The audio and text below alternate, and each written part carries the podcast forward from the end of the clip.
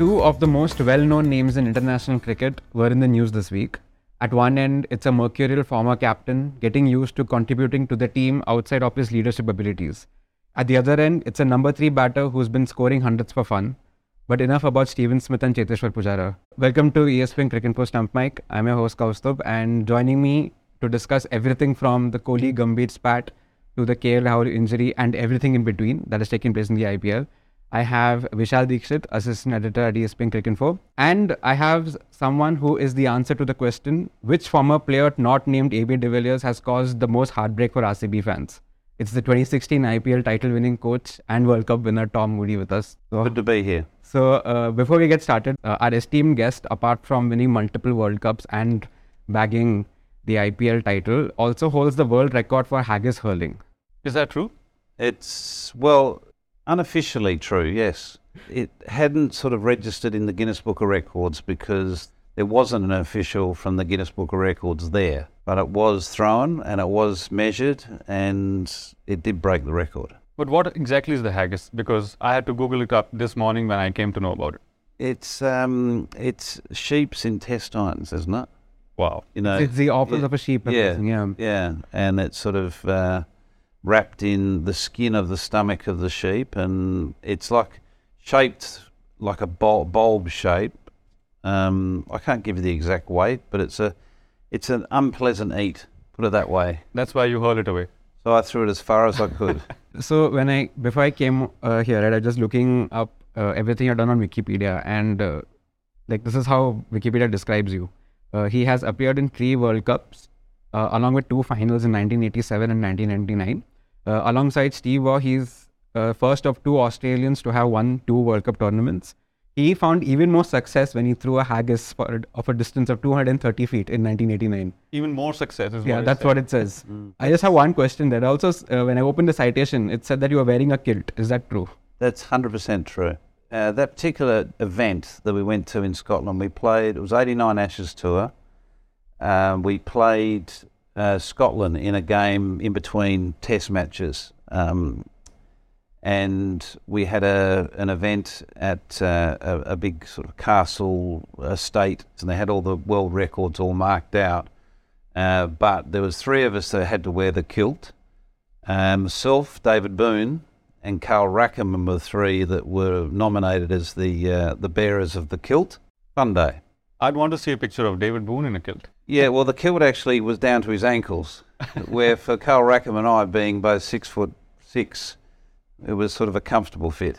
I'm just guessing if I'm wondering if you have taken more wickets if you bowled with a kilt. It's just 230 feet, which is like an incredible record. The official record according to Guinness is like around 130 feet, apparently. So Yeah, I'm not sure what the original one was, but w- when I threw it, and you've you've actually got to throw it on top of a barrel, so a half cut barrel, you need to stand on the barrel and throw it from the barrel, but remain on the barrel. If you fall off the barrel, it's a no throw, and it's a bit like a javelin or a discus throw, as you, you'd see in the Olympics, where you've got to throw it within a, a certain region, you know. Uh, so it's it's cornered off like that, and I threw it, and I just managed to get hold of this particular throw, and uh, it landed in the car park and bounced in the car park and smashed into the side of a car. But the the locals were so excited they weren't concerned about the side of a of an Audi that was dented. They were more concerned about marking exactly where it, where it landed, so they could get the t- get the tape measure out. But the the, the the side story to it was the late great Dean Jones actually said to me prior to this event because we all went around to the different you know events that you have at the uh, at the Highland Games. Um, this being one of them, the haggis throw. He said to me, "Oh, you'll go close to the world record moods." And I sort of laughed at Dino because Dino could throw as well. He had a decent arm, and he must have thrown it and landed, you know, 10 feet or 15 feet short of it. But it was one of those things, a bit like a gridiron um, ball where you have to get the perfect spiral to get the distance. If it's going, if the if the haggis itself is sort of toppling over itself, you're not getting the distance. So you have to actually get that perfect sort of Tom Brady spin on it to get to get the distance. And I just got lucky, and I got, you know, I got the perfect uh, spin on the on the haggis and uh, and had enough effort behind it. I'm I'm just like thinking like how much this would have contributed to your career afterwards, right? Because I, I I'm I'm on your Wikipedia page, this pops up first, then come the World Cup wins, and then comes the fastest 50, which you held the record at the time against Bangladesh at the World Cup. So, like, Proud moment. It's a very proud moment. I didn't even know. I haven't even read my Wikipedia. There you go. what is Wikipedia? so uh, to get things started, right? Like uh, I felt the IPL was getting a bit too friendly over the last like couple of years or even last couple of weeks. Uh, every post-match montage is shots of carefully curated uh, images of jerseys being shared, or we were due like a spat coming out at some point. Like I'm not I'm not saying that it's good, or I'm not saying that we should celebrate these things, but I felt that we were due one spat out of this. Like, would you agree with that? Uh, well, to be honest with you, I don't agree with you because uh, I just don't think there's a place for it. Uh, simple as that. Um, you know, I've been privileged enough to be involved in a lot of those after match uh, sort of handshakes with opposition teams. And to me, it's the, the line of who you're shaking hands to gets longer every year. It's nearly like you're shaking the whole crowd, so you're going through 30,000 people. That's what it feels like. It goes forever. You know, after after the playing squad, which is normally about 24, you then go to support staff, which is a minimum of 10. So that's 34. Then somehow you've got couple of security guys manage to, to wriggle in there, and uh, management, you know, gets in there. It's it's it it's it gets ridiculous. But anyway, that aside, and just to give you a little bit of background, in those situations, you're always going to have those Dhoni, you know, moments where he's talking to a lot of youngsters because the younger players that are playing against MS Dhoni or Virat Kohli or whoever it might be, you, you know, Rohit Sharma's or you know any sort of iconic player, they will naturally want to just gravitate towards them very, very anxiously because they're sort of unsure whether it's okay to go and you know have a word and ask for some advice. But it happens organically, and I think that's one of the great things about the IPL is that that there is unbelievable learnings that are unfolding um, right in front of us, whether it be post match or during match or at trainings. I, I just watched uh, the game the other day where the camera just shot uh, into the dugout of Rajasthan Royals, and Jaiswal was sitting there next to one of the great modern day batsmen in Joe Root, and they were conversing, and they wouldn't have been conversing around you know, what movie did you watch last night, or you know, what's your favourite Netflix, you know, series? It would have been about batting, and that that is such a valuable um, and powerful cricketing experience for, for anyone. Those after uh, after uh, match conversations and what have you, I think is is a very healthy thing for the game and healthy thing for um, you know for people to, to, to, to watch and, and admire. It had been a while though since we last saw two such big players coming face to face and it looked like they would come to blows at one point of time. When was the last time it happened? Was it the Pollard Starc thing I, or I, the only other thing I can recollect is the Pollard Starc thing, and And that was on the field though, yeah. yeah, and that's where it belongs. Not Oh, e- right. e- e- even that behaviour to that extent doesn't belong on the field, and that's where the match referee and the umpires will, you know, do their thing with regards to, you know, suspensions or fines or whatever it might be. But this is game's over. One team's won and one team's lost. So why should, when the game's over, why should cricket lose? Because that's what happened in that situation. Cricket lost. It's all well and good. We don't have to love each other. We've all got differences of personalities and characters, and we all have different, you know, histories. That you know, I remember what you did when you dropped me out of the side, and you can have a grudge and all those things. That's human nature. But to take it to the level, to escalate it to the level that uh, that we experienced, I just felt was um, w- was not in the spirit of of uh, forget the IPL, but just the spirit of the game, spirit of cricket and, and sport in general. uh, reminding me of the it's the old Australian adage, right? Play hard but play fair, right? Like on the field, you do Yeah, a yeah, hundred what needs to be done, but outside of it, it's like it, it- it's fine. Yeah, a- and, And- let and let the let the Hmm. umpires mediate it. You know, if someone's going too hard on the field, there is a line on the field. If if if someone's going too hard, you step in and and, and and pull them up. And and a lot of this aggro was fueled on the field with a, with, with uh, you know some body language and some actions and some verbals that we, we won't know what they uh, were because we weren't in the middle of the ground or we don't have access to the stump mic. But you know a lot of it was bubbling up because we saw Kyle Mayers get involved in it, Yeah. and you know he he got a, a right send off, which you know you just wonder where that's come from. You know why has he suddenly got caught in the traffic? You have been in multiple dressing rooms, both as a player and as a coach, right? Like they are professional players at the end of the day. Like, do you have a word with them? Do you, or do you just let it be and you know everyone knows where the line is at some point?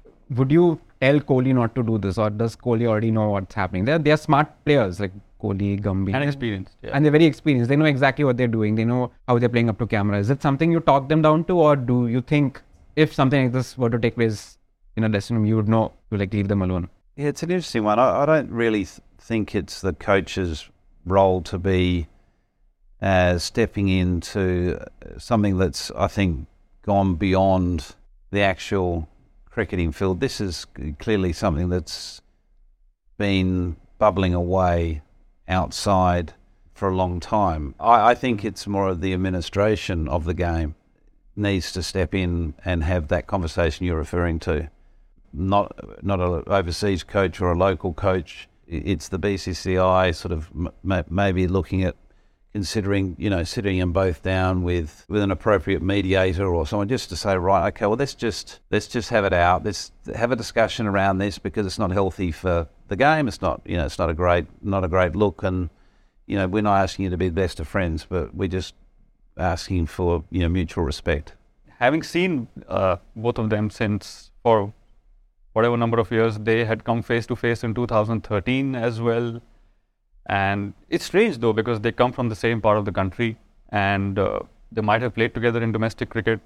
So obviously there's a lot of history and i hope it's been resolved. Like he's saying bcci should get them together and just and i think ravi shastri also said on our video that they should just nip it in the bud. Yeah. Who knows if I they're s- playing in I- the playoffs together i mean I against each other. Let's hope so. I suggested Ravi should be the mediator.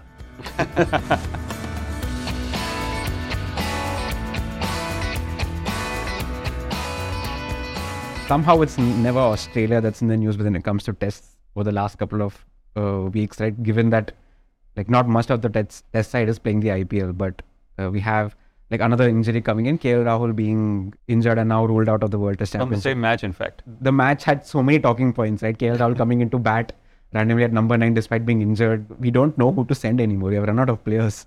It's been a season of comebacks, isn't it? Piyush Chawla, Amit Mishra, Rahane has come back in the Test squad. So I think for the WTC final, because of the severe lack of options now, and you also need a backup wicketkeeper.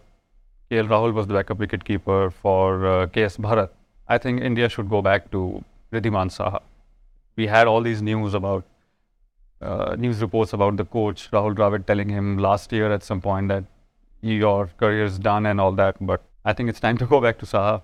Where where does India go from here? Given we had like just two years ago, we had incredible incredible bench strength in terms of people coming in and being able to perform, and now we're somehow struggling to put together. the I, I don't think you're struggling for backups. I think if any country's got backups, it's India. Uh, in any position, it doesn't matter what it is. Just the wealth of talent here and the depth of people playing the game and the infrastructure here is bigger, better than you know than, than anyone could wish for. I'd agree that I, I even though um, Ishan Kishan was in the, the, the reserve keeping role in the Australian series recently, um, I would be very tempted to go to Sahara as well, purely because this is a one-off selection, and this is important. This is a final, effectively. And I would be before I'd be making that decision, I'd be sitting Ishan Kishan down and explaining why to, we- we're making this decision.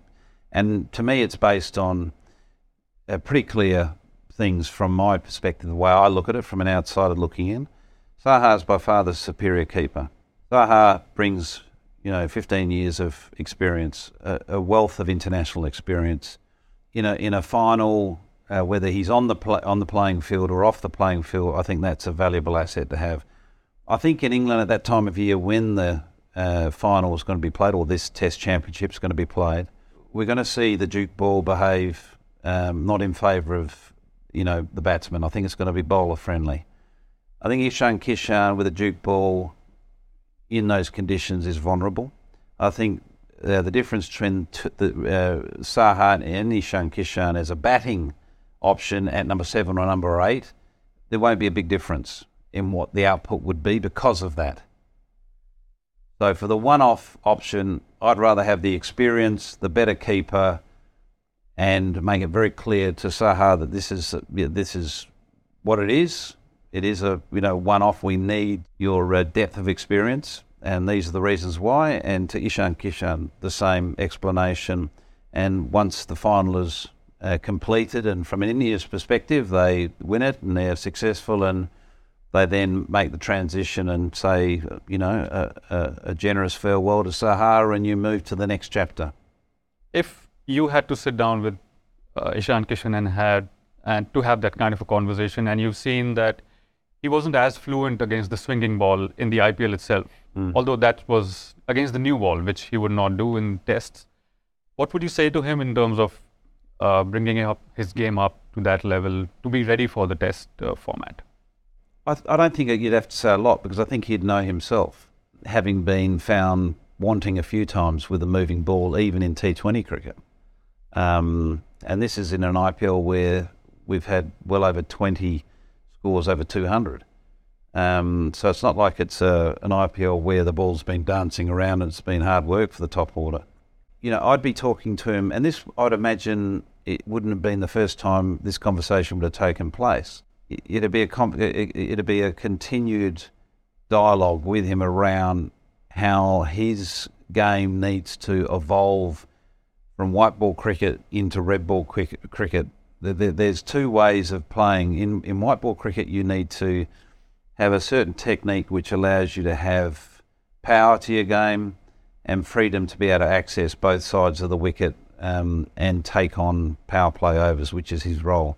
And in Test cricket, your lens becomes a lot narrower with regards to your uh, technique and what your scoring options, uh, you know, potentially are. Particularly when you're facing people like, uh, you know, in England, uh, an Anderson or a Broad, or in this uh, Test Championship uh, clash, you know, Pat Cummins and Hazlewood.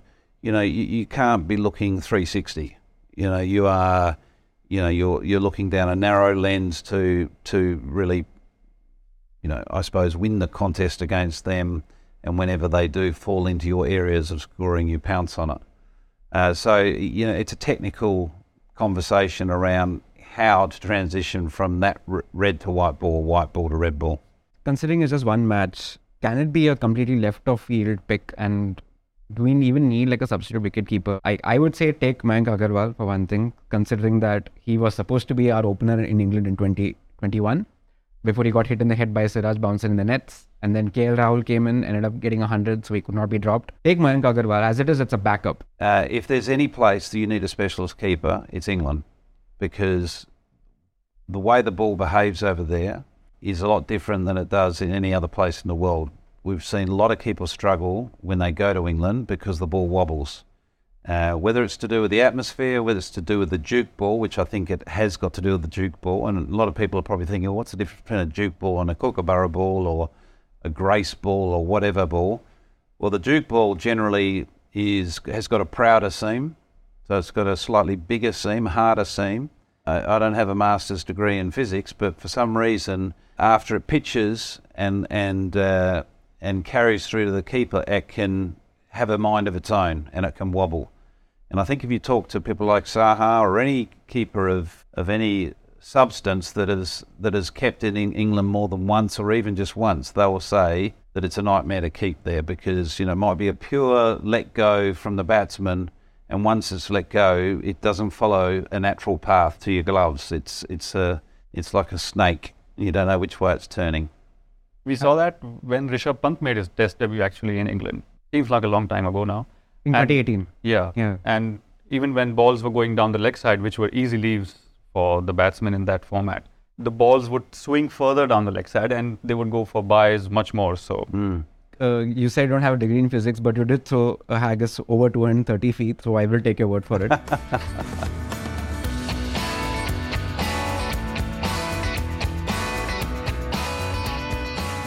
So uh, moving into the IPL now, uh, it's been a week where uh, we had uh, more or less most of the results uh, seemed fair. The better team did win, except for two matches which were just bizarre, right? The first one being Delhi versus Gujarat, where uh, the only talking point for me there is I think Ishant Sharma bowled to quote uh, Mark Howard when he described uh, Mitchell Marsh hitting that shot, like the shot of the tournament. He called that in the World Cup when Mitchell Marsh hit one lofted uh, cover drive. So I think Ishant Sharma bowled the ball of the tournament for me, like that knuckle ball that went straight through.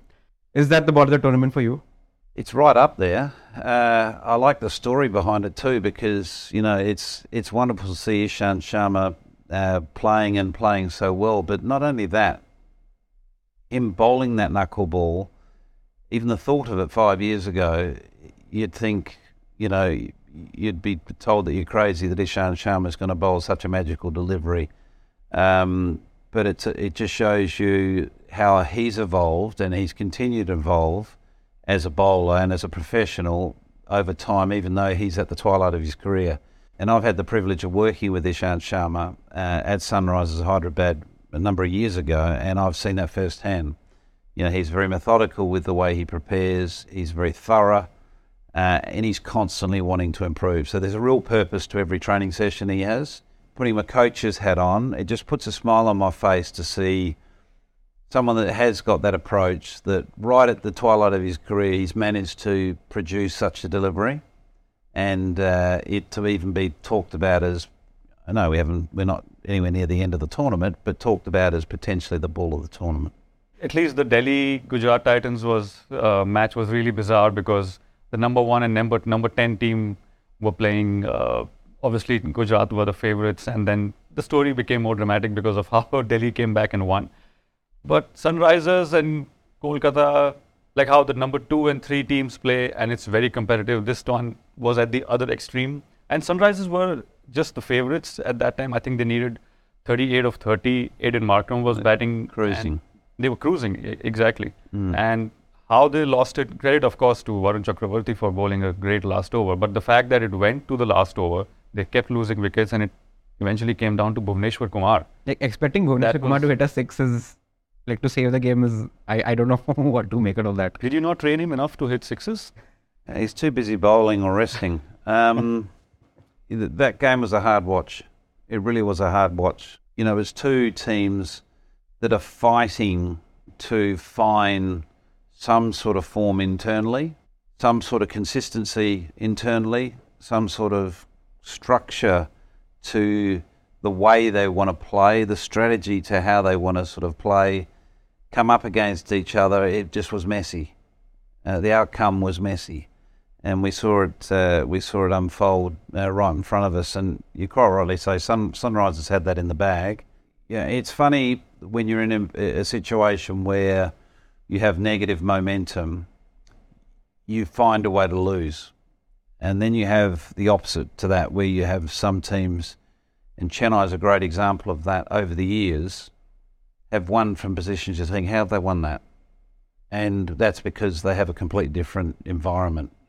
They have a settled environment. They have, you know, what I would call, uh, you know, a, a high performance environment where you've got structures in place, you've got role clarity, you've got very little change, you've got trust, you've got respect, you've got all those really important things in a in a team and within a franchise that allows you to win the unwinnable when you have on the other end of the spectrum, you, you, you don't have those things going your way, you find a way to lose. And as they say, winning's a habit, but so is losing. Are you trying to say Sunrisers don't have all these things now that you've left them? No, no, not at all. I'm I'm- just, I'm just kidding. No, I'm not saying that at all. It's got nothing to do with me. Um, you know, there's a number of teams uh, within the IPL and in sport in general. You can draw examples to that. I'm not sort of you know pointing fingers at any particular uh, any particular thing, but that's the reality of uh, the situation. So we had this discussion when Delhi were in free fall, right? They had five consecutive losses and they just needed one win to turn it around. Sunrisers have all the pieces. It's not even like Delhi where like they're struggling with the loss of a star player and they, they are not able to figure out what their 11 is. Sunrisers are more or less there. Like are they also just take a win or a win or two away from push, putting all this behind them? Put it this way, I wouldn't want to play against Sunrisers at the moment, or at any time really. Uh, that's what I felt at the start of the tournament because on paper they looked good, um, but on paper remains on paper. Uh, you know, you never play it off paper. if I was a team that was still yet to play Sunrisers or Delhi Capitals, I'd be concerned purely because the the potential and the abilities there to to actually ruin your party or your your quest to find yourself in that top four, and in some cases fall into the top two, which is the dream spot. It'll be it's going to be intriguing to see also when you have a team like that that is also spiraling with losses. You know how many more changes can happen and how that continues to disrupt their campaign, or are they going to hold firm on a on a set formula? in Sunrisers' case, are they going to hold firm that yes, Abhishek Sharma is our opener? Yes, Agarwal is our opener. That's what we bought him for in the auction. That's why we felt he was a valued pick, and most people thought that was one of the best picks in the auction out of the out of the Indian players that are available. It was a no-brainer. An international, create the environment, create the opportunity. He'll come good. Or are they going to spin the wheel again, and we'll see someone else open the batting and someone else fall in the middle order or whatever it might be. Yeah, it's going to be very interesting because there's a lot of moving pieces, you know, not only within that Sunrisers environment, but with Delhi Capitals and with KKR. There's a lot of moving pieces in their batting orders, in their playing 11s, and you only have to look at the teams at the top and look at the amount of changes that are made to the playing 11 throughout the season. I think you'll find that all those teams at the top have less changes than the ones down the bottom half. And you, you have forced changes, obviously, because of injury and illness. Like we've, you know, a couple of players have missed games because they were sick. Like uh, Mitch Marsh, I think, last game for Delhi Capitals missed, missed a game because he was sick. Uh, Tilak Varma, you know, against Mark, uh, Mark Wood was sick at point sick. So you know, the tummy bugs or whatever it might be. Um, can, that's uncontrollable. But you, you know, the other selection changes is is a controllable. Do you think it ever happens, or have you seen it happen in opposition teams also that when some of the top performing teams in a league take on some of the teams at the bottom, they kind of take it easy, even if it's in a phase of a match, no chance. get their lot done? No? No chance. There's the perception that that might happen, and that you might look at it and think, gosh, that's a terrible phase of play. You know, why is Gujarat Titans batted so poorly there or fielded so poorly? Got absolutely nothing to do with that. That's just that's just the nature of uh, of the game that you, you, you can you know have a little spell where you lose a bundle of wickets through poor decision making, but it's not because you've dropped the ball, so to speak, and just got a little bit complacent. You know, a tournament like the IPL, where you've got 10 teams and the importance of every single game is far too valuable to be, you know, thinking that oh we can just take our foot off the gas here and and and just cruise here because the game has got a nasty way of smacking you in the face when you do disrespect it. That's collectively as a team, but also as an individual. If you think, oh, I've got this cracked, you know, I've got plenty of runs, I'm scoring them nicely, I, won't worry about having hit today, coach, or, you know, I won't stick to my routine or, you know, I'll have a couple of late nights and yeah, it'll be okay. I'm fine. I've sort of, you know, got up to 500 runs already. I'm cruising here. It's just a matter of walking out there and doing it again. The game has got that way of coming back and biting you.